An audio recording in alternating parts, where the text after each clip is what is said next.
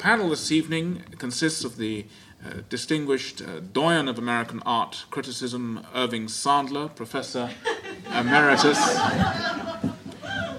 Professor Emeritus uh, at, at SUNY Albany, author of numerous uh, standard uh, textbooks and monographs, uh, including um, most recently A Sweeper Up After Artists, his memoir of his, of his life in art criticism. Uh, Daniel Kunitz, to my left, is the American editor of Art Review magazine and a prolific and uh, widely published uh, newspaper critic as well. He was, for some while, um, uh, the museum critic of the New York Sun, um, where, as Susan mentioned, I'm also now employed as, as a critic. And um, to our left, uh, the chick. the chick, as she describes herself. Um, but we, uh, we don't permit any form of tokenism here at the National Academy, so everyone is here on merit, and certainly um, uh, Barbara's, uh, Barbara uh, Pollack's um, reputation uh, precedes her. She is uh, a critic at Time Out magazine, New York, Tony, and um, elsewhere.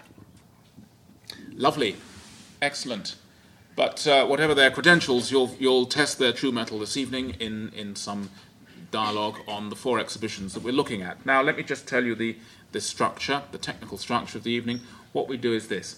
I'll, um, everyone here, of course, has trooped around uh, uh, Chelsea and Soho diligently several times to see each show.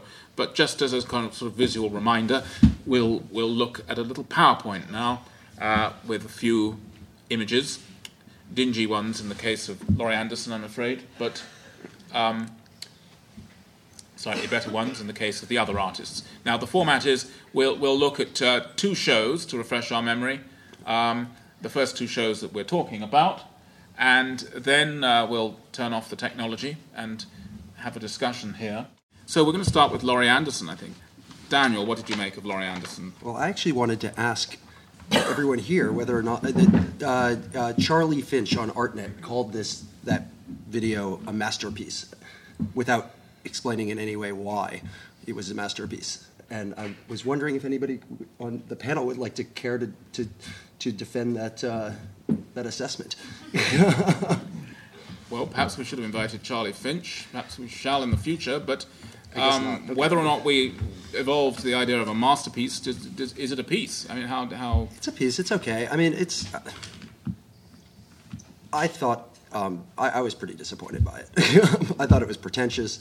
I think that there are few things more boring in life than other people's dreams, uh, and and uh, and. Uh, um, I thought there was nice high production values. I thought that that pedestal that we showed is so over the top pretentious. It's this incredibly ornate pedestal sitting in the middle of this room with this huge book, and you walk in as if we're meant to care, you know, what she jotted down on her book tour or whatever it was that, which is where all this comes from. She was on the, the whole story is she was on some kind of tour, whether it was a book tour or a music tour, and uh, and these are these are both her sort of thoughts in poem form um, while she's doing the tour, and then drawings, which I liked actually. The drawings in the book were kind of nice. Mm. Um, I thought the drawings were really the best thing about it. The video, I just don't think she it, it went it, very, it, it, it was okay. It was not very good. in terms of uh, we, uh, the the quality, you're making a qualitative distinction yes. between the drawings and the video. It, it, struck me that there was a very sharp um, technology distinction. Uh, Barbara, did you pick up on that? Well, I mean, I mean, I have to say, I was also really well. I was really bored. I was like too bored to even be disappointed. But I mean, I have gone to almost every one of Laurie Anderson's performances, like her whole career, because I'm really old, and um, and she has delighted me over and over again in my life so many times. And I always wonder why people who are successful in one field feel they must do a show in an art gallery. I feel that way, like when rock stars show their paintings, like you're already great and have moved millions and have made millions in rock and roll, but now you have to have a show in a gallery. Or like when Wim Wenders did the show at James Cohan. you already made movies that are art. Like but now we have to see your photographs, you know, because there's some thing that people get. With Laurie Anderson, I couldn't understand it. Like she knows how to she knows theater. She knows how to command theater so well So I couldn't understand how she could blow what virtually is the same thing. I mean, it's a dark room. Okay, theater's a dark room. Here's a dark room, and she managed to turn what, with minimal effects, she sometimes does, even though it's all high tech. When you're in the audience, you can see everything she's doing. So it doesn't. It's kind of magic because you see all the strength. You know, you see all the technology, but you, something else magical happens on top of it. Here, mm-hmm. you, you say it's high production. I actually have seen an awful lot of video. I don't even know if it was high production. All I know is it was boring. What was I very mean- striking to me, though, was that. I would have to disagree. Okay. Yeah, I mean, Ah, good. Uh, First of all, I, I think we have to look back a little bit at Laurie Anderson's career, and she has created arguably one of the greatest works of our time. U- United States 1 to 4 is an absolute masterpiece, probably one of the few things that'll live in our time. And, and I think what, she, and uh, uh, about her credentials as an artist, she starts as an artist. Her first show is at Artist Space in 1974, and it, it's she's at the same time doing those little performances where she sits cross-legged with the violin and the tape and tells stories. Uh, I think what she does here is to turn kind of inward. Uh, United States was about the world out there. Uh, this now turns inward into her own dreams. I agree with you, though, Daniel, because I thought for me the book was the most sensational thing. Yeah. And uh, I, I, I don't, I don't think that her identity, Barbara, is is totally in in the, these theatrical. No, I'm not saying that, but it is funny to me that, like, you're saying she turns inward. I more agree with Daniel. It's like whenever anybody says they're doing something about their dreams, how come it comes out to be a total cliche?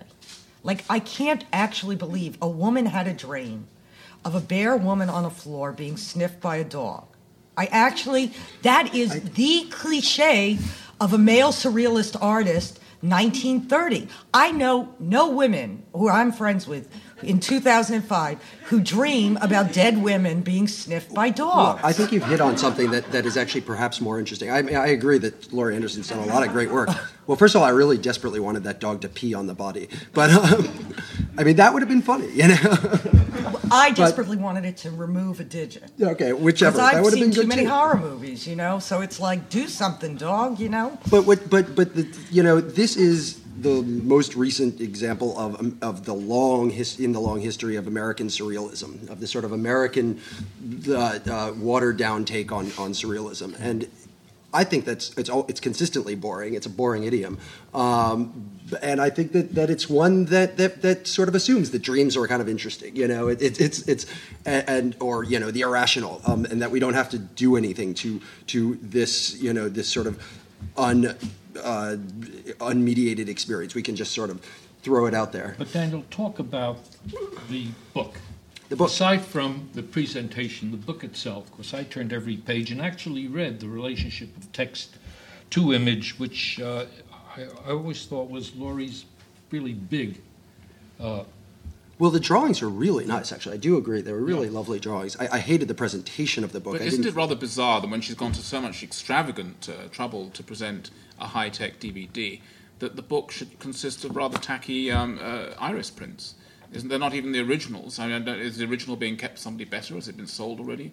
Why? What was the uh, aesthetic value of having it um, come to us in such Plus, a a, lot of mediated people form? could turn the pages, Yeah, so it wouldn't get destroyed. so it wouldn't get destroyed. No, that was simply a technical thing. So it's like the way the Albertina now doesn't give you real drawings; you have to go and see facsimiles. But also, no, but I also think no, that no, something you about actually had a physical thing there that you could turn. Now, if you had the whole thing, they'd have to put a guard and give you white gloves, and then you'd only. But what if they had she had framed them and, and put them on the wall and to hell with the, the, the video?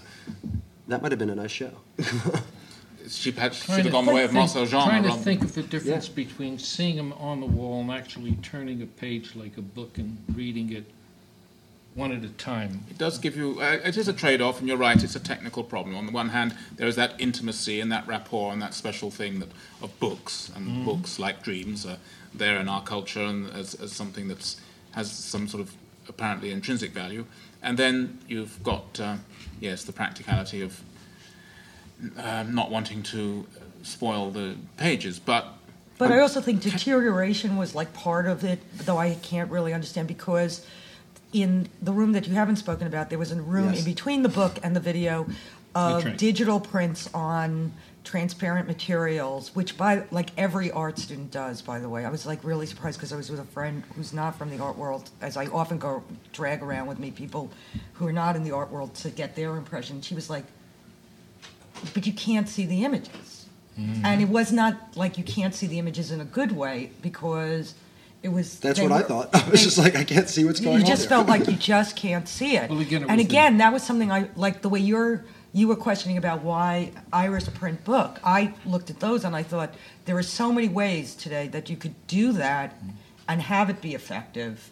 But Why such- did you do it? And there's make such it a look long like tradition. I'm sorry to wrap? hark on what might, might seem a technical detail, but there's such a. I mean, Laurie Anderson is, is, is a performance artist. She comes out of the counterculture, which is supposed to be about, um, you know, getting away from a fetishized uh, individual object. There's been so much art that uh, embraces its own, um embraces the fact that it's going to disintegrate and that it's short-lived.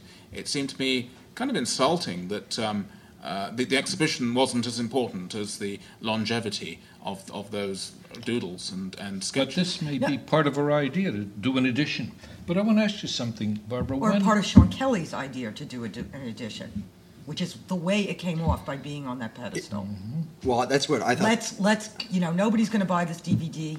Let's do an edition book for people to be able to take home a souvenir. That's what I thought those those transparent or things. or felt like. uh, yeah, it felt really to- commercial. or or possibly to have the book itself and the idea promulgated more widely for the people, democratic idea. But let me ask you a Well, question: then it would Are be dreams zine. utterly not viable in visual arts today? What? You you sort of indicated that. Yes, a bit of a reaction the against idea of dreams. There Dream was not No, no, even I'm not. I actually, you said something about dreams and American surrealism, which I would not necessarily agree with at all.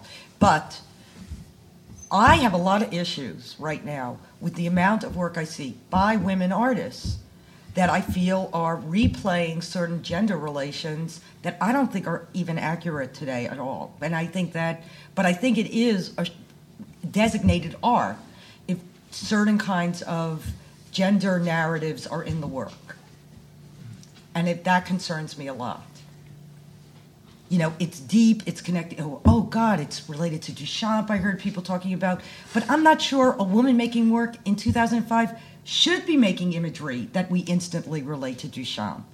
Should Like, y- you know, or, well, Or if Duchamp. no, I'm saying that I'm, the should is for us. Like, I mean, like, I'm asking it more like as a question, actually. Um, like, because for me, it's a problem if you see a work and you go, oh, that's immediately related to like the way a man way before the feminist movement would have envisioned sexuality, the gays or whatever. I mean, my view is something should have shifted, or I thought something had shifted. But now when I go around the galleries, a lot of times I see representations of women by women artists that seem to repeat stuff that when I was, you know, that well, it's not just like I'm not just saying, oh, there was a period when that was revolted against. I don't even see, you know, I, I'm just living in a different culture. I don't Well, really see that as like, you know, um, the way women think, I dream, I think a lot of these or young- operate anymore. I think a lot of young women are simply not con- anxious about their place in the world and thus don't feel that they should or need to do any particular thing. Um, oh no, what I'm saying is I don't know what people are making, but I'm saying it concerns me that what is getting shown is a recycled version of certain fantasies. See, I just think it's a recycled version of, of art history, whether or not it's it, it has to do with, with Okay, men or so women. again, well, do, do we you all see, think that? I'm because it seems you it seems that it seems that that, there uh, is a whether, bigger I mean, I, problem when it's I, just if I say, recycled by a woman Excuse me. because those I find that representation of women really disturbing. But what was it about this particular dream sequence that she presented that you felt was not valid or boring, perhaps? But well, one is the way was video was, just valid? boring. I mean, and I said they were a really long time because one time, and I must admit this, I wrote a review of a video of two people sleeping in real time. And Hmm. I stayed in the gallery about 20 minutes. I went home and wrote the review. And it turned out I missed the end of the video eight hours later, which is that they get up and have breakfast. So Ah. I um, have learned that you need to see a lot and really figure out if there's a loop there. It was, so a, it's, it was a 12 minute loop. it's a 12 minute loop, but I actually sat there for a half an hour to make sure it was, a, you know, that it went like that. So, but yeah, to me, um, that it's a, you know, that Would it not have been a cliche and a surrealist cliche if the dream had been too exciting and too obviously Jungian and, and, and, and have. Wasn't and, it and have, uh, No, I'm talking about on the most superficial level. I sat there watching a dead woman being sniffed by a dog with a male photographer photographing it. Okay, that's like And Laurie peeking in. and Laurie peeking in, and so nobody, you know, so there's no female doing an active role in there. The idea is for us to look at this body being sniffed at. Wait a second, that's me- not true. There is a female with an active role there, Laurie Anderson dreaming the entire thing. And she's there in the video doing it, creating the entire thing. All right, well, maybe I, I really don't expect you to get what I'm saying, No, but- but I'm just no, no, saying. keep trying, keep um, trying. well, or we could also. Um, But, but I'm again, not. I'm saying I'm a big fan of horror movies. I go see women getting sliced and diced all the time for entertainment. But I'm saying, to me, the idea is that an artist puts out there something that shows that they actually had a unique dream, not the dream that has been used to sell, you know, Hollywood slasher films over and over But you again. do- But Irving, But regardless of whether Irving, just can I to moder- no, no, because it's a dialogue on one argument, and I don't want that, please. Oh, okay. Oh. Irving, can I can I ask you? You've given us a sense of uh, Laurie Anderson's place in history, but Yes. and there's a sense on the other end of the uh, panel, and I, which I would rather share, that this this actual exhibition kind of has a status not dissimilar from Pavarotti's paintings or, or those of. Um, uh, David Bowie, that, that this is really, even though she's somebody who's come out of the art world, this is somebody uh, who, the artifacts that she generates don't have really enough to sustain us as, as works in themselves. We have to go back to our mean- reverence for her mean in- reputation. you mean in this show? No, I look at it another way. Certain artists that, like it or not, I'm willing to mark time on. Mm-hmm. You know, so if Barbara was right or if Daniel was right, you, if this show didn't quite come off, I'm going to wait and see. Well, what we'll all- Laurie Oh, does no, next. and people are entitled to have bad great shows. artist, Yeah. People are totally entitled to have bad I, shows. I stayed with the video for about 15 or 20 minutes myself, and I kind of got, got into it. Not exactly my nightmares, but uh, I understood hers. Okay. Well, we'll uh, dream on, Laurie. We'll, we'll um, be with you next time. Um, Marcel Dzama, now down the road.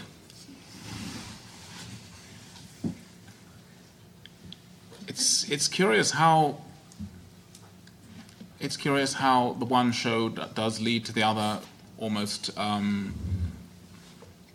uh, it does seem that um, very different sensibility, though there may be, and and, and a, a whole different um, notion of conscious and unconscious, um, a persistence of kind of archetypal forms, or at least the creation or the generation of um, would-be archetypal forms in this work, and as in the Anderson show. Um, a relationship that we're forced to come to terms with between the sculptural object and the the the image on the page. Um, in my in my view, a much uh, happier one. Although um, it- it's interestingly in in both cases, I was more interested in what was on the page than what was on the floor or projected. Um,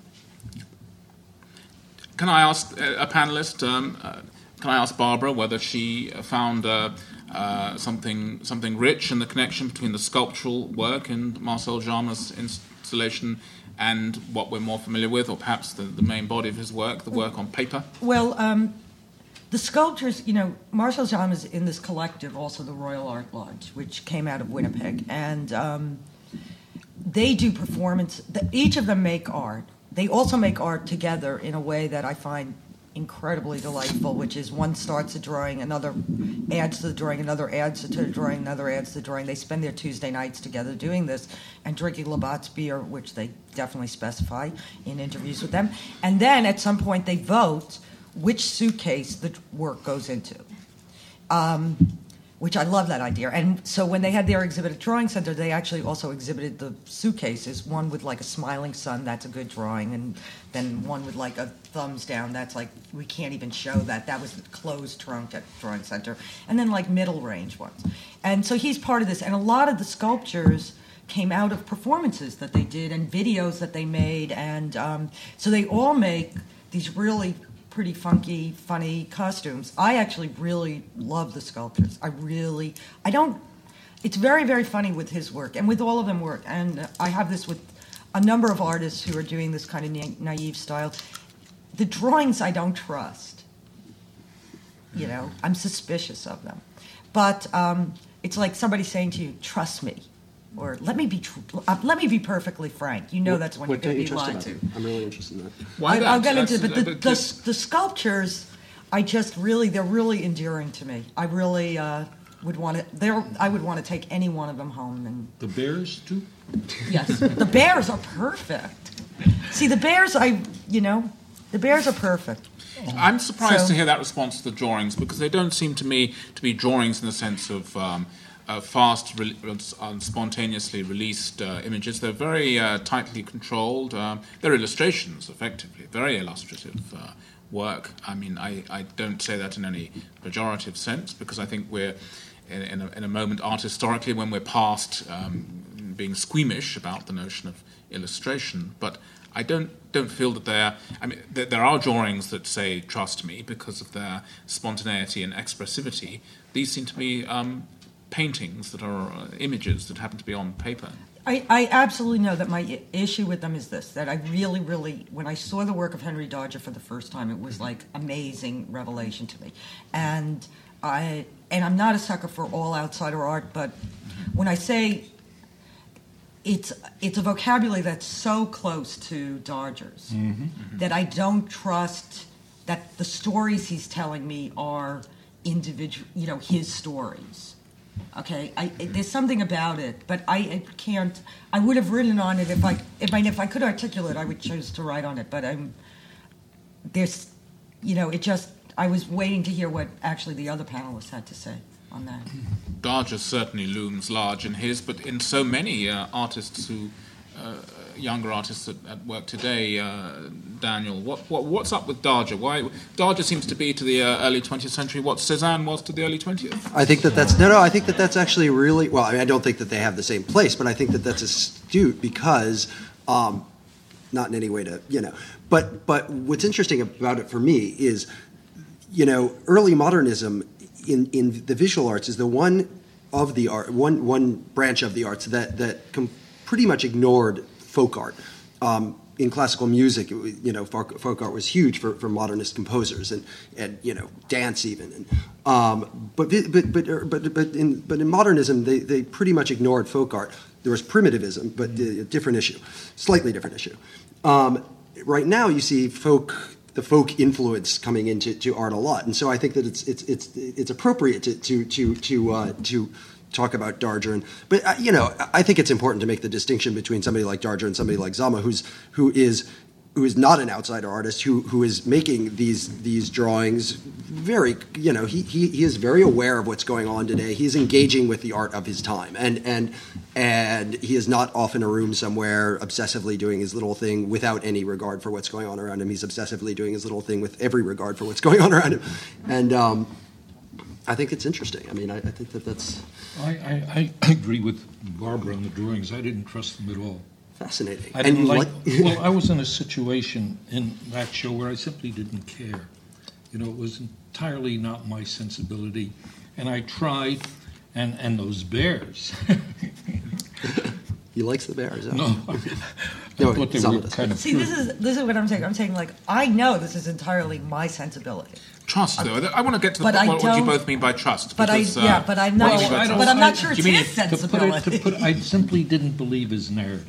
I didn't believe all of the wars. That I absolutely believe Darger's narrative. yeah. You know, I feel exactly the opposite. And by the way, back to with Laurie Anderson, when Darger uses like a naked girl running from the armies, I totally believe that that's his nightmare. yeah.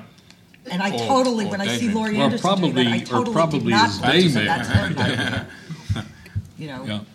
Um, but yeah, there's something in the Darger that I don't feel genuinely afraid.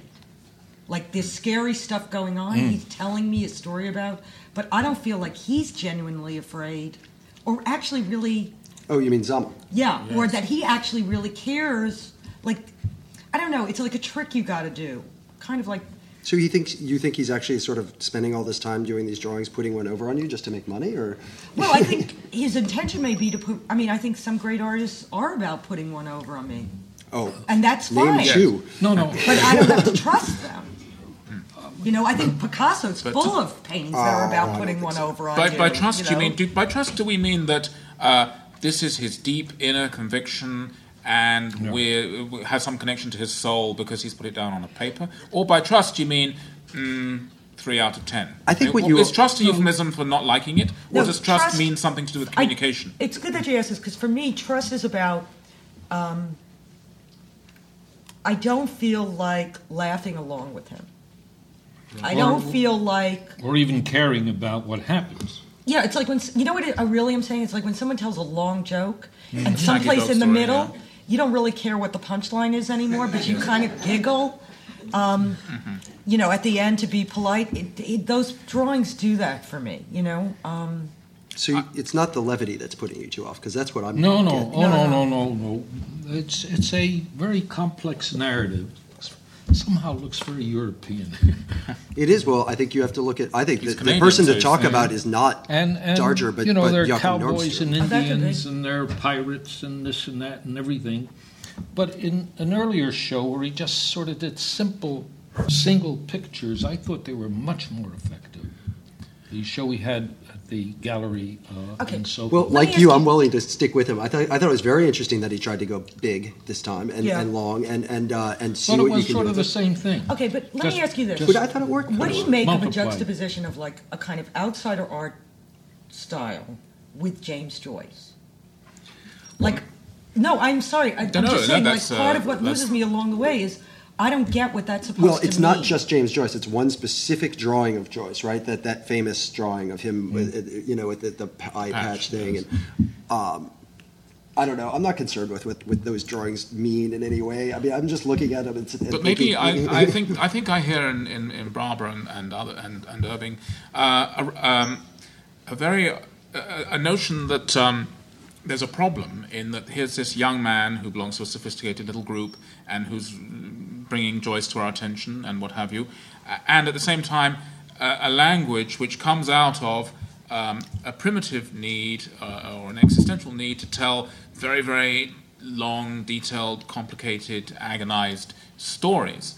Um, and that might, might indeed be an issue, but it might also be that he just belong he has a sensibility or belongs to a generation that's um, as happy to appropriate uh, the, the narrative impulse in outsider art as an early generation was to appropriate Brillo boxes. Was it really outsider because we Because he's Well- obviously I don't think he I don't think he wants us to take him on trust as an outsider. He's so obviously not an outsider. Yeah, but, but is fact, it, but is it only because we're pictures. relating it to Dar, to Darger that we're considering it outsider at all? I didn't think there was anything. You've seen those outsider shows. No, I'm only referring to effectively. Darger, and I don't even know if I would, you know. But I The also drawing know, was an outsider This is very interesting being here because I also know that one of the things that's going on. It's not like I own Darger's estate or even one Dodger, but that's such a story. I mean, and the work is is so dear in my heart. I, and I don't know, and I know a lot of people feel this way. That I almost felt like I've got to protect him. While, like, I know that it's fair for contemporary artists to make reference to him, hmm. or, and certainly lots of people have. And I know that instinctually, I'm sort of feeling protective of him at the same time that I'm seeing it. Um, and that's interesting because I wouldn't have thought of that while I was in the gallery. So I think I, I think part of why I'm saying I don't trust Dzama is that I get sort of defensive on Darger's behalf when I see that work, if that makes any sense whatsoever. We shouldn't pass over those bears too quickly. Those bears are great. Do we have an? I thought they were utter kitsch. Do you watch South Park? See, this is my standard. I thought the Bears were as good as South Park, Hey, which for me is like really like that's what I'm going for. South Park is the. Uh, Now, would have been The interesting thinking to compare, Simpsons, I think. to compare the drawings with South Park. No, the Thinking Person's Why- Simpsons is that the South Park? because South Park does dismemberment a lot better. Absolutely. But Yeah. there's something very American about South Park that this really kind of looked like Black Forest or Well, 'cause- somewhere. 'cause Because he's 'cause- Canadian. But isn't he also coming out? Isn't he He's also com- part of a huge tradition within uh, late 20th century art of, of art world people who who use and do uh, I- illustration? I mean, the, the the obvious one that comes to mind has just gone out of my mind. Well, there's Tansy, The there's British guy who does the um, uh, he just had a show in New York very recently at the Oh, yeah. Flowers Gallery. Yeah, the Flowers Glen Gallery. Baxter. Yes. Um, they seem like Glen Baxter, but on a sort of the, the- Yeah, the they do scale of uh, of of uh, um, Proust or something. I mean, what why what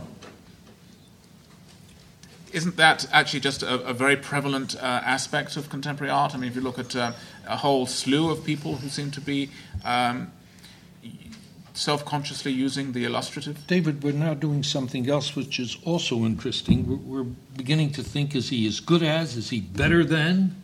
Uh-huh. And somehow it does. He doesn't hold up very well, does he? Well, I was taken he by the skill and the ambition Skill, and the absolutely. And they had those. They they had intrigue. I don't think there was any uh, real attempt to deliver any narrative. I mean, that, that's they had a, a narrative type quality without actually having any story or certainly no punchline.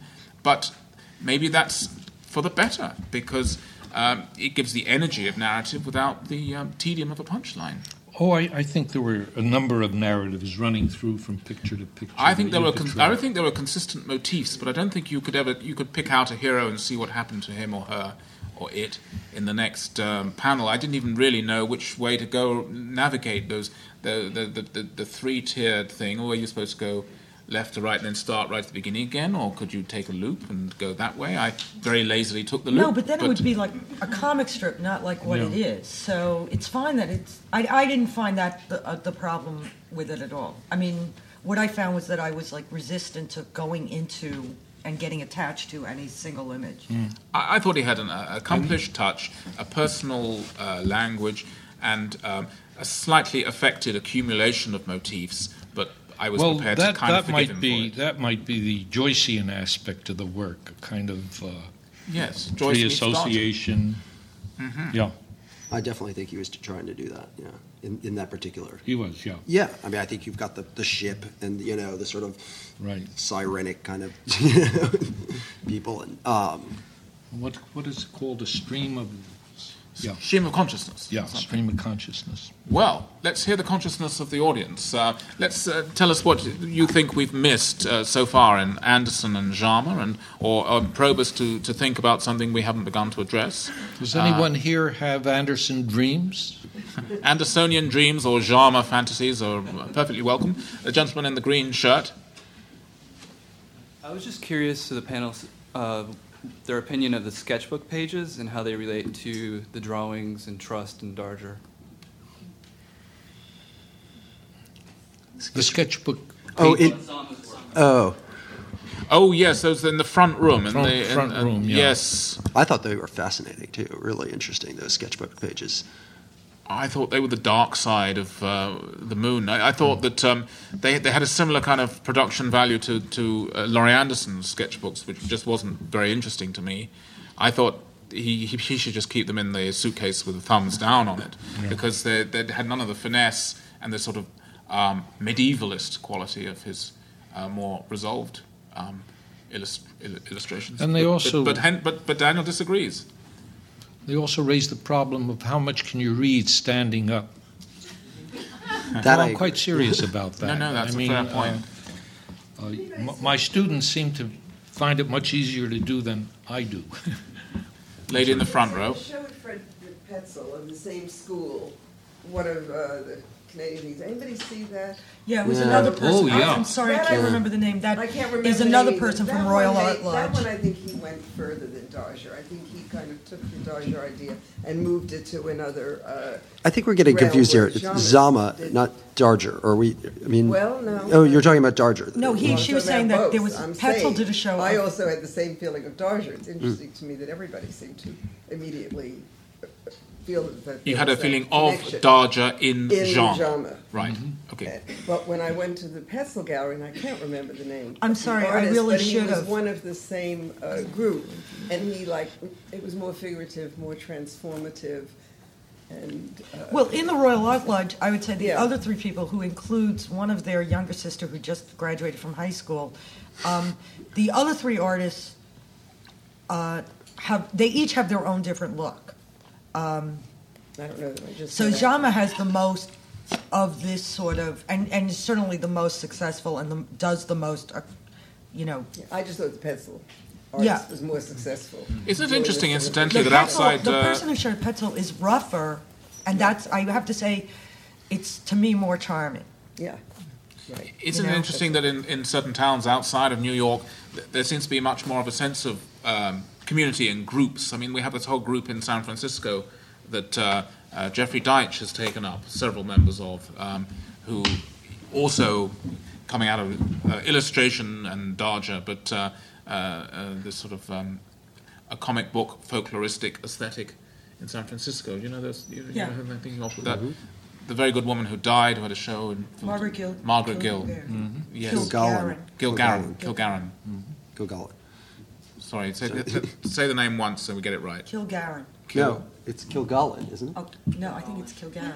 It's Kilgallen. Okay, It's Margaret Kilgallen, Kilgallen. sorry. And Barry McGee is the other one. Yes. Mm-hmm. Kilgarren is the one I really particularly loved. I mean, it's, it's my, my story. It's completely. As soon as I fall in love with a contemporary artist, I, I hate to say it I though, hear I don't think died. they're really related. I think those two are really looking at graffiti and and street and uh, uh, and, and this is this is. Oh, I don't say that slightly- the the the the, the, the um, Winnipeg and San Francisco are intimately related, but what they have in common is that they're groups and they're folkloristic and they're collective. Well, and they're looking forward. They're not. They're not. They're not making something that's the dead end of a of of, of, of, of you know of a tradition. I.e., Laurie Anderson making making rehashed surrealism. It seems to me. Sorry, um, just in this instance, I, I you know not not to to uh, attack the rest of her work. Hi, um, and really interesting conversation.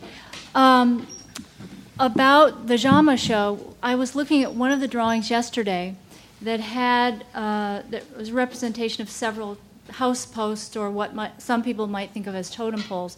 And given that Dzama is a Canadian artist, I thought a lot about the question of borrowing that image of the house post because the Kwakiutl people from Vancouver Island and most of the tribal peoples along the northwest coast own those images and they protect them very carefully. And in order to use one of those images, you really have to go through ceremonial protocol that is quite elaborate. And it was troubling to me in a, in a way that the artist was using those images with, within his work without acknowledging that kind of relationship. So, given that there's a lot of richness in the relationship between non native and native artists in Canada, that was very interesting for me to see, but troubling on some level. Um, let's take one or two more comments and then, uh, here. Um, I just want to come back to your question about trust, that, that question that Barbara threw out. And I just think it's uncanny that you made that remark and, and Irving also seconded it because I've always felt that way about Marcel Dzama's drawings. I've been following them for years. And I've maybe, uh, in the last few years, I've always had to look at them because all my friends buy them. And I think maybe it's partly the scale, this sort of false modesty of the scale, and the skill. You know, this really uh, incredible skill of the drawings that make me feel like they're not genuine. And No, for me, it's for me, it's more the narrative, whatever exists there, and and it, it really has to do with a sense of belief that one has in front of any art. Right, it's like talking to a person, having a conversation, Yeah. and if you meet someone and you don't feel you, that they're genuine, that there's another, pro- like priorities are elsewhere than yours. But with me, there was something else. Uh, uh, aside from that, I, I simply didn't care. Right, me too. And, uh, you know, there's this uh, New Yorker cartoon of this man in front of a plate of spinach, and he says, I say it's spinach and to hell with it. You know, so. And the artist at, the artist at uh, Petzel is Jonathan Pylypchuk. Thank you. All right. Right, yes. Thank you. Yes, indeed. Thank you. Well, we don't usually, or I don't usually, arrive at such um, uh, a symmetrical sort of arrangement of shows to talk about. I mean, Dzama and um, Anderson, different sensibility though they have, and different generation though they come from, clearly um, some some motif and dreamlike and sequential sort of things in common, and books and things.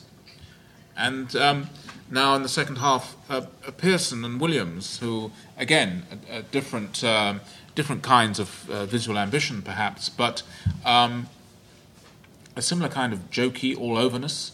Um, Irving, uh, a critic who was a friend of Pollock and de Kooning, um, uh, all overness. Well- what do you make of Bruce Pearson? Uh, I, I think that both artists are related in that they are indeed really very accomplished decorative artists. And, and uh, then you have the problem. Uh, I, I- just sort, sort of grooved both shows, just visually kind of liked them. And then later on, I began to read, you know, what both artists said about the shows, and uh, it just I couldn't put the, the, two together. That uh, the Sue Williams show was supposed to be very angry. I, geez, I wanted to get in the middle of whatever they were doing on those surfaces, uh, and uh, really found it handsome, imaginative, elegant. I didn't see anything quite negative in it at all.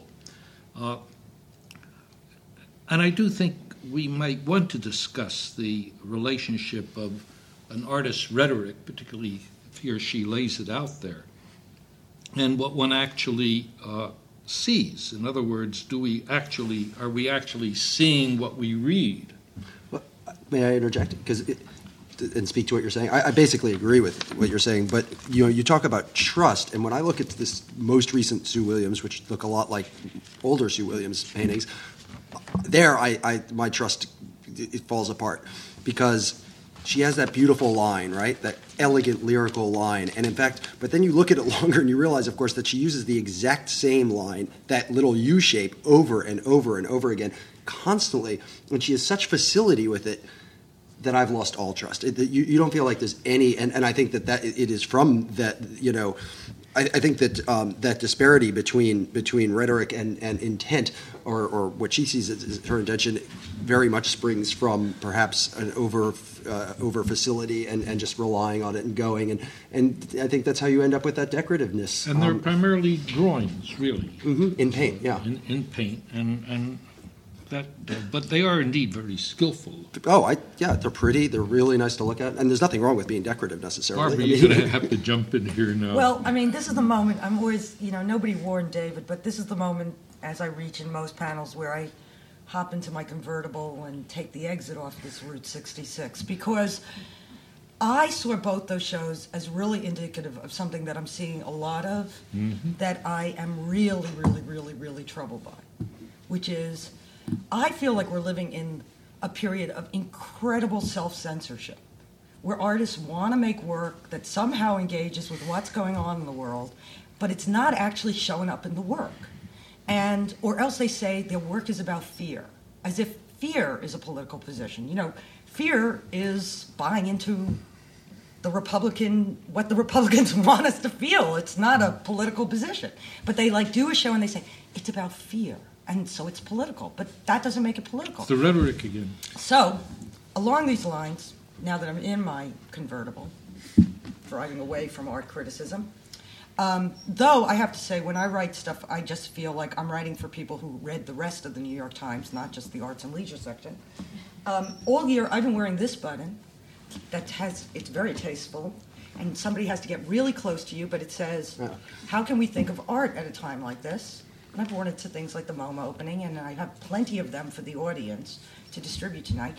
But this is what I would like to do. I would like to start a movement tonight, right here, where when you're in a gallery, you turn to a friend and you just say, not in a screaming voice, but a little bit loud, gee, you'd never know a war was going on from the paintings on the walls in this gallery.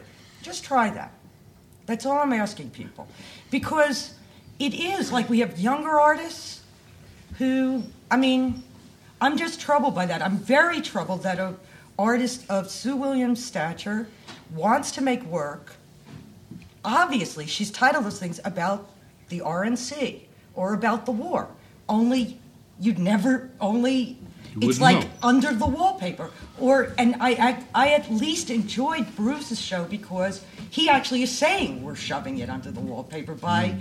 Burying the word. Yes, I, I would really, I would really protest at the. Uh, I, I guess I'm guilty of it because I, I started by saying there's something in common between Pearson and Williams, but we, we seem to be discussing them as a uh, collectively and um, uh, really f- focusing remarks that belong properly to Williams. So I think let's deal with Williams first.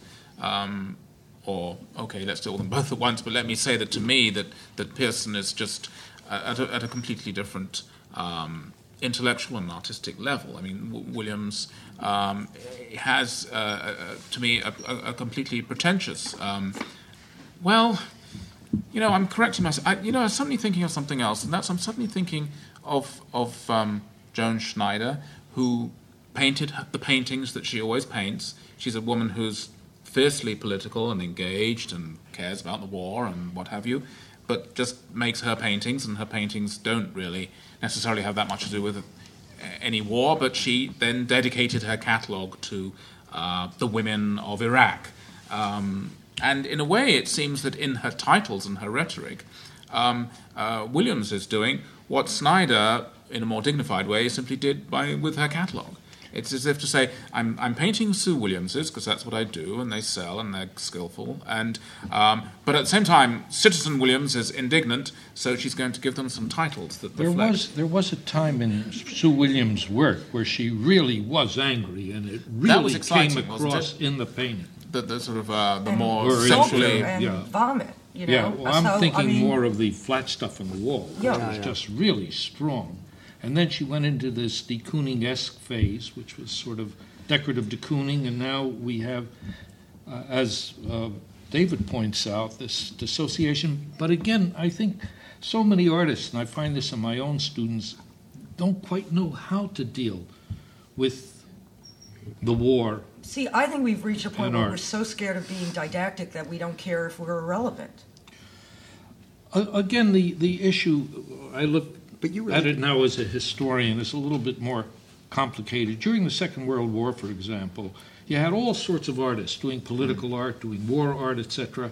And who are the artists who seem to have caught the sensibility of that moment, that decade?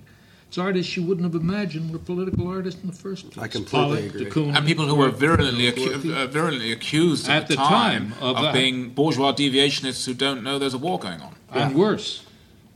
Collaborators because they're not um, Well, doing protest no, art. nobody paid that much attention to them. Well, I knew, this is why I said They were that I called got collaborators off in the the late- highway in the 50s my with, uh, exit. anti-communism. I'm sorry. This is Sorry? why I said I, you know, hopped in the car and took my exit because I knew I was like going to be like definitely departing from the issue of art criticism. Are you happy though No. just to, to conflate See, I'm just and saying, Pearson? there's Uh, 400 galleries in Chelsea. I see it as a cultural phenomenon, not as like individual connoisseurship of paintings. I don't go through there in the same way that either of you guys do, actually.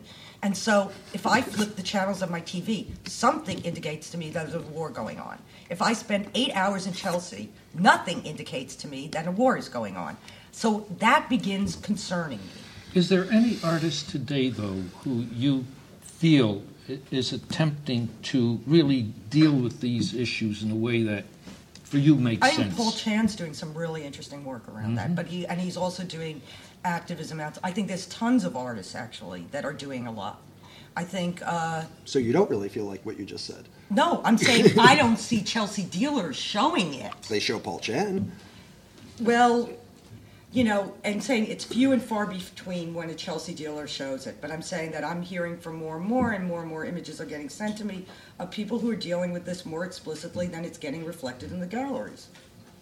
There was the show that uh, Danto did, which I have not yet Yeah. seen. That's a very poor show. Yeah, That's definitely so. my friends in my apartment show. Yeah, Barbara, you, you should really put this Yeah, show maybe together. you could, you need to curate this show.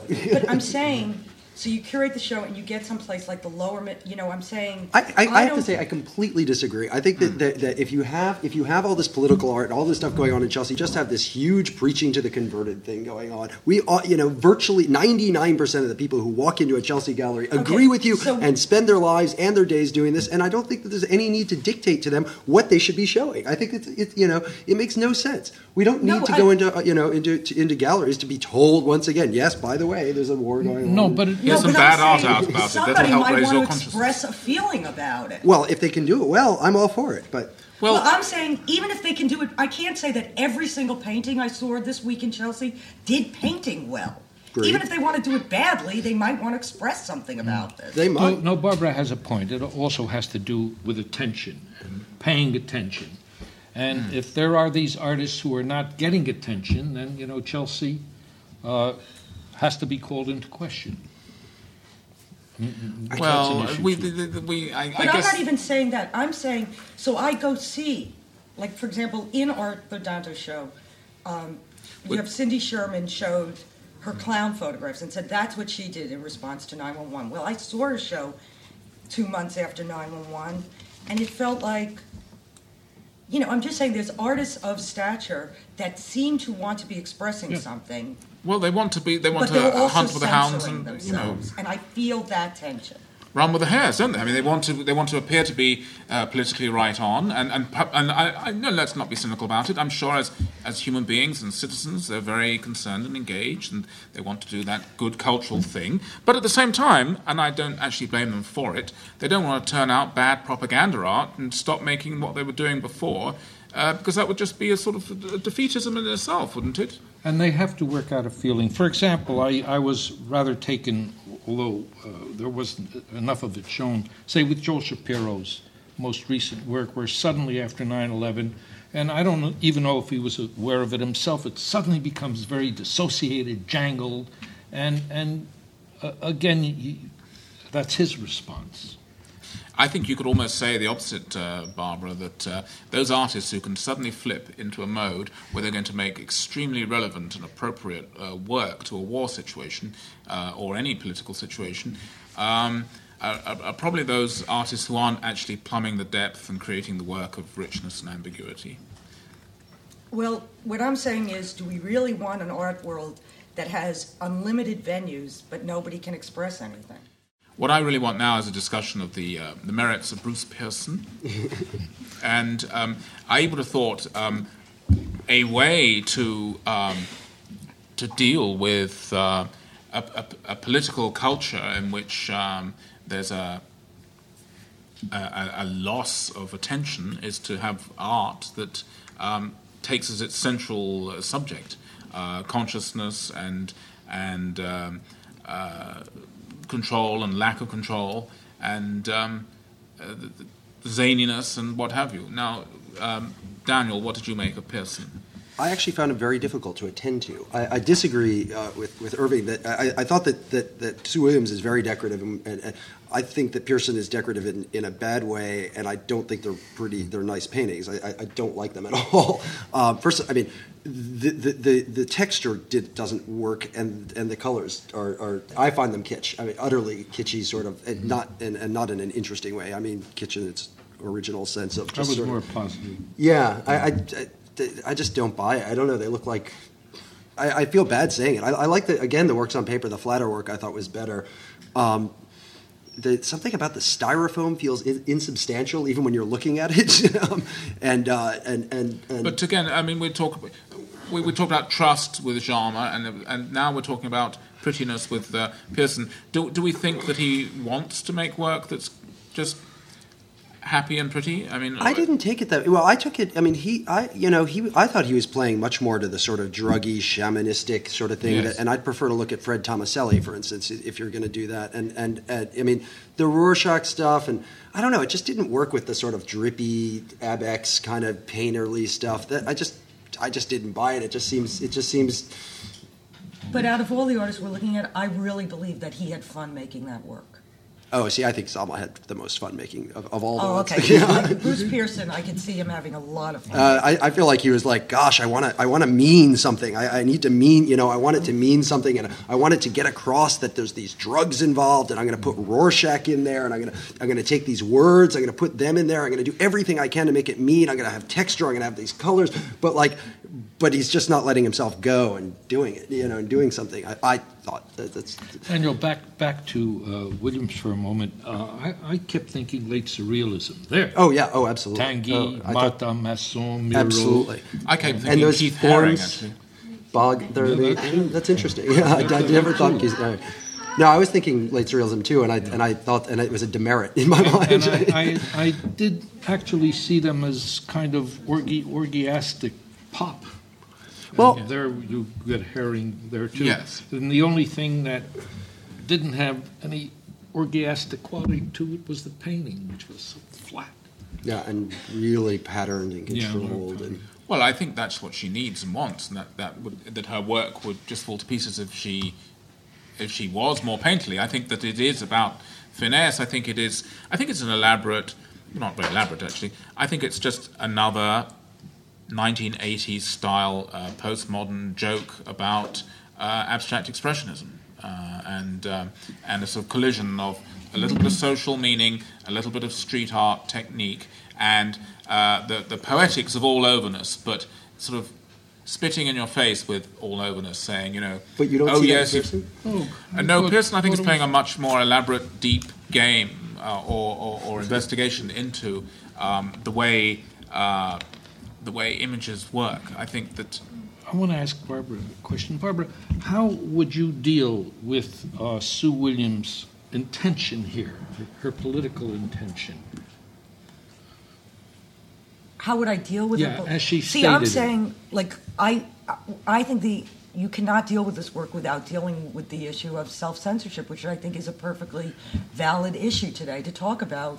I mean, that's my concern. My concern is not whether people are making bad art that's going to influence. Well, I think I- when you're talking about her work, I think you're absolutely on. But I I'm mean, seeing a lot of you're- shows that I feel like people are on the verge of saying something, but feel if they go, that they don't know how to say it. Or with her, I definitely felt like, well, we're going to make a painting that will function over some collector's sofa, frankly, very well, and will play on those issues of abstraction and stuff like that. So you have stuff to talk about at cocktails, and then we'll give it a title. But I mean, I also would have to talk about well, the line comes out of R. Crumb stuff a lot, which was anti-war, so she may be onto something there. And um, But R. Crumb has a lot of different lines. You know, I mean, Yeah. it's, I know, It's, well- not just One that line. one. then we get back to like the way you see you're defending art. That's the way I feel when I see Java, and I, I think Henry Darger, which what can I is say? you know I, I have to say I have I'd a slight rather look at problem our- when, our when a politically engaged critic describes art by people who don't share her agenda or meet it, uh, that it's self-censorship. Um, that's uh, uh, any art that doesn't fulfill what you're looking for at the you are looking for at the minute is No, I, self-censorship. I, I think if you were familiar with the 30 or so publications I write for and what I write about, rather than that I'm just for Time Out, you would know that I actually am incredibly open minded.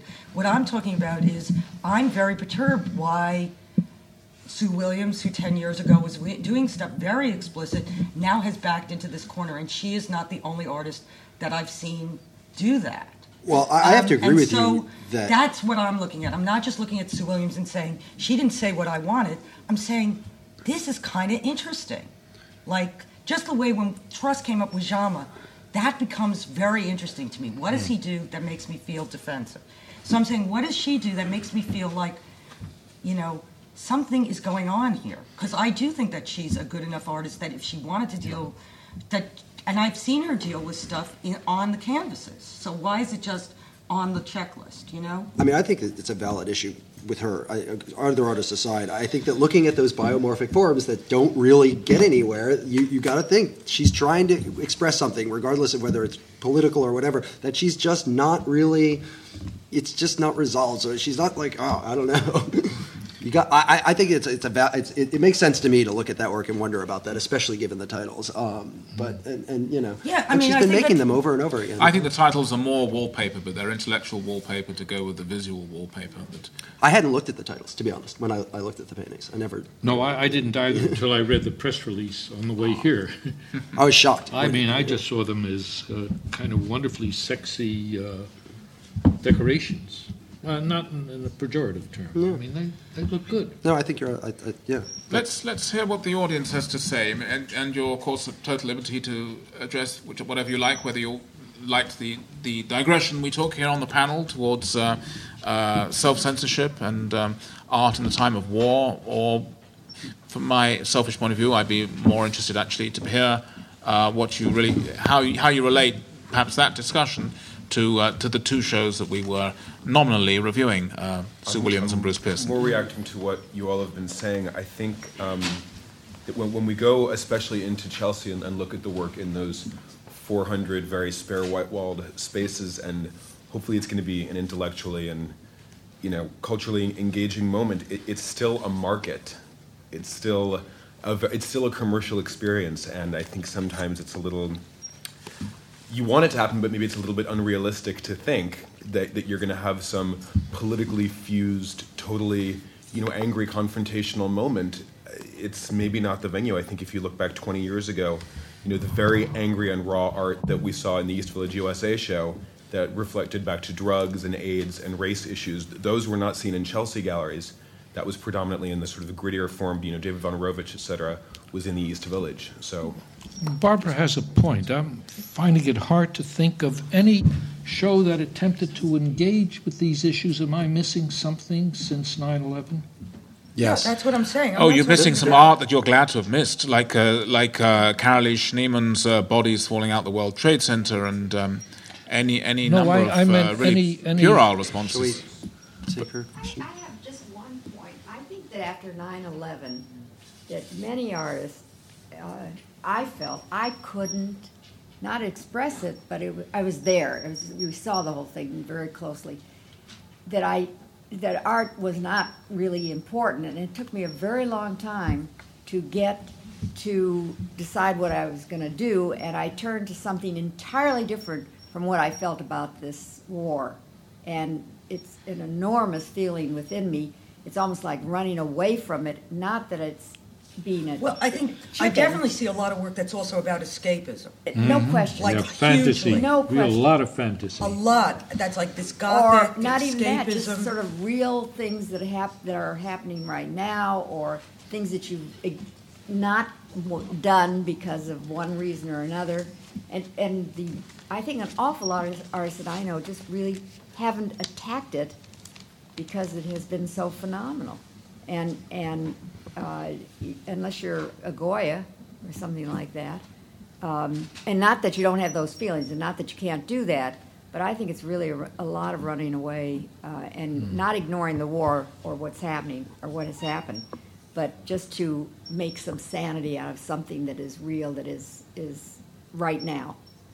Um, I, so I haven't seen much response that I've liked or that I've felt was important, and you know that really got me. Uh, I think it's very difficult, and I'm not sure. I mean, the words are there, as you say, but I'm not sure I've seen much of it. And I'm not Uh, sure yes, lady in the front row, uh, Diane Lewis. Well, I don't know either artist, what I find interesting about, you know, the presentation and the whole process of looking at it is that there is a politic or philosophical difference in the way both artists work. That's very obvious from the work. I mean, first of all, the, I don't know, this Bruce, Bruce. Pearson. his- Pearson. But those paintings seem to be looking for some sort of text on which the person then operates and comes out with a kind of open-ended existential condition that they don't have control. There's no a priori idea there. The question would be, how do you get symmetry from a non-a priori condition of text? The other paintings are highly manipulated and they're designed. They're very decorative. And I, all the allusions that the critics at the table made are exactly right. They're slightly prurient. They're almost like phalluses or You know, if that's the anger of a female artist, then that's a subject matter that's highly narrative. They pretend to be an abstract field, but they're actually completely narrative painting. Now, there's a politic that's very different in those two sets of works, which is indigenous to the representation the artist takes. And art can't be criticized within those texts any longer. And it only has to be criticized by being literally activist. You're back to a kind of social realism argument. Right, lots to chew on there. Um, let's, let, us uh, no, no, that wasn't meant as a put down. That was uh, that's what we like. Uh, Karen, Karen Wilkin. Um, I'm, I'm really puzzled by all this uh, talk about self censorship.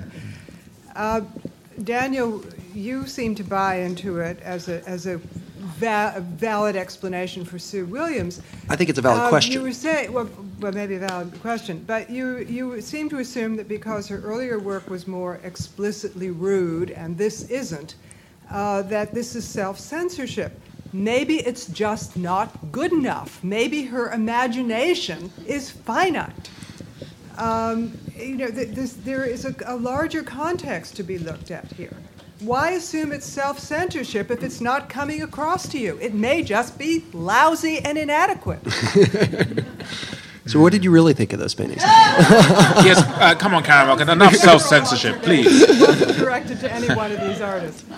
Okay, I think we've got some more hands, haven't we? Uh, uh, well, yes. Uh, Uh, just to follow up on what uh, um, was said about uh, artists making work about war and about uh, social justice, issues that we think about all the time read about all the time and see about on the television. I just came back from Istanbul, the biennial in Istanbul, where there was almost 100 artists making some very good work. Most all of them are making work about the war, about politics, engaged in global political situation.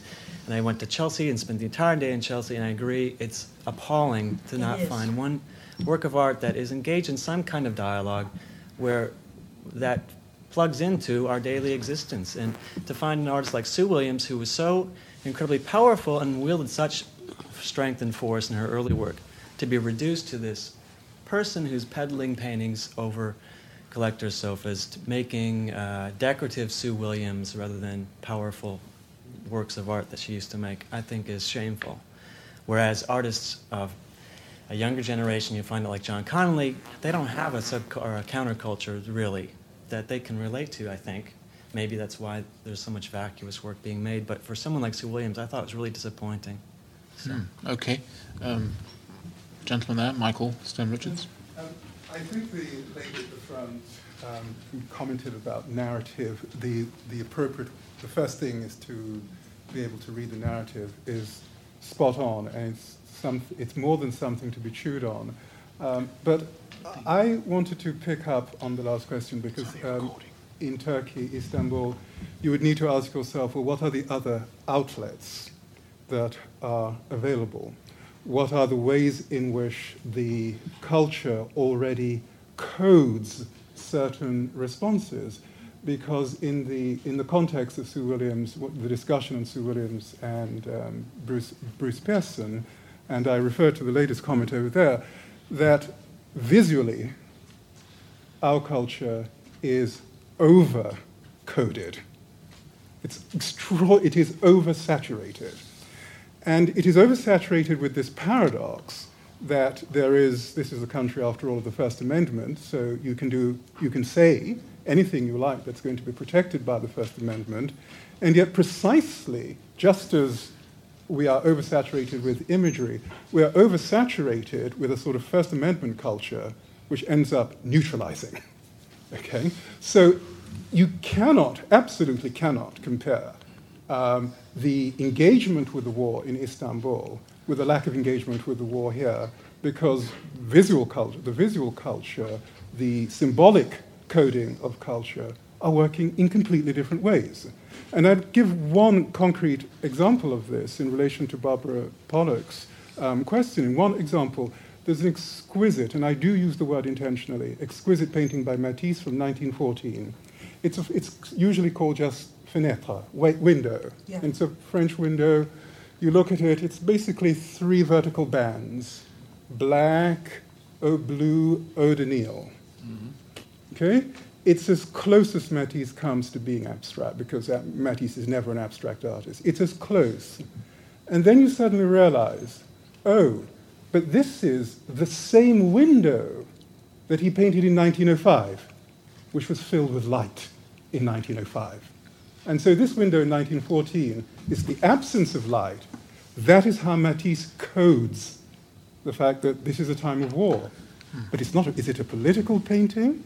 You could say those colors in 1914 then become colors of mourning, but that at least we know how we might be, internal to Matisse's developing language, how we might be able to code the presence of light and the absence of light. And the, the way that I understood some of the comments that have been made here is that we're, we're maybe not, we're not sure how we're going to do that coding, but certainly within our culture, a First Amendment culture, uh, a culture of visual saturation, it's going to be extraordinarily difficult for any artist to do anything remotely uh, um, proportionate to what, to what is needed.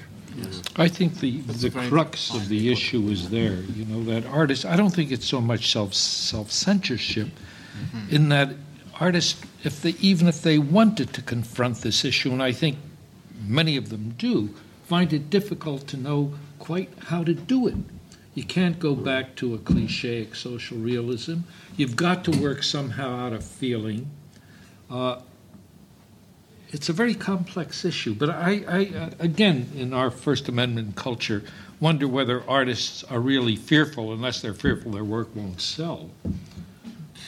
Well, you know, also maybe I, I feel that um, Michael Stone Richards, speaking from the floor, raised a very, very rich point there, and with, with Matisse and coding and I'm reminded also, it's a different argument, but it's one that uh, Bruce Pearson or Sue Williams might take to heart, and that is, uh, and, and, and use if confronted with uh, Barbara's criticism, and that is that uh, at, the, at the depth of the First World War, uh, Monet was uh, confided to Clemenceau that he was just too depressed by the news to paint. And Clemenceau said that, you know, you, you are create, what you're doing here in your studio is the most eloquent protest against war and, and is integral to the war effort. just say very briefly in response individuals can be traumatized, but cultures can also be traumatized. And that means then precisely that there's a failure of symbolization, there's a failure of the ability to articulate affect, feeling. And uh, it, it, strikes me that the, the more powerful, I don't blame the artist because, in a sense, um, my difference with Barbara Pollack would be to say, um, I am responsible as a citizen, and I don't think that any artist has any particular responsibility that they don't have as citizens. Their first responsibility, if they're going to be politically literate, uh, is to be responsible citizens. So I don't think that they, there is anything that they have that they don't have as, as, as, citizens. But it strikes me the, the longer I stay in this country, and I, uh, David and I have been here for a while now, um, I, and I've never, and I don't care about relative political positions, it's uh, from the beginning, this whole business with the war is, is, is irrational. But let's look at, if we consider, say, the response, the now famous response of the Times, the famous, the non-response of journalists, it strikes me that the culture is in fact this is traumatized. Actually, it's the culture that does not have the words. Mm. Sorry. This is the broader issue I'm looking at. I'm not looking actually at individual artists, but though here we are. That's why I said I'm. I'm saying, do we want to actually be a culture? Like we can we can debate. It's the same old debate about whether we want didactic art or not. Let's flip it over. Do we actually want to be a culture right now where we, our art did not respond to a political situation that we are in. But it's going to. But it will in, in, subtle ways that we don't understand. I think well, the great I, art is doing so. I would like in a non-didactic, non-formulaic, non-agitprop way that makes that's useful to a, a left critic a, at a panel that's looking at two individuals. That's I would like to rephrase Barbara's question. I think she's really onto something, but I would look at it in a uh, somewhat different way. if we are in, and I believe we are, a, a culture now, at least in the art world, of total pluralism, where everything goes, anything goes, the issue is what counts. And if one moves that one step further and tries to ask, of all kinds of art being created today, what's relevant? Then uh, I'll, I'll let you know in a year. Yeah, exactly. Um, I think letting us know in a year is a good moment in which to go and chew on what's happening in art. Please look carefully to the website where the panelists and exhibitions will be listed within the next week or so. Thank you very much.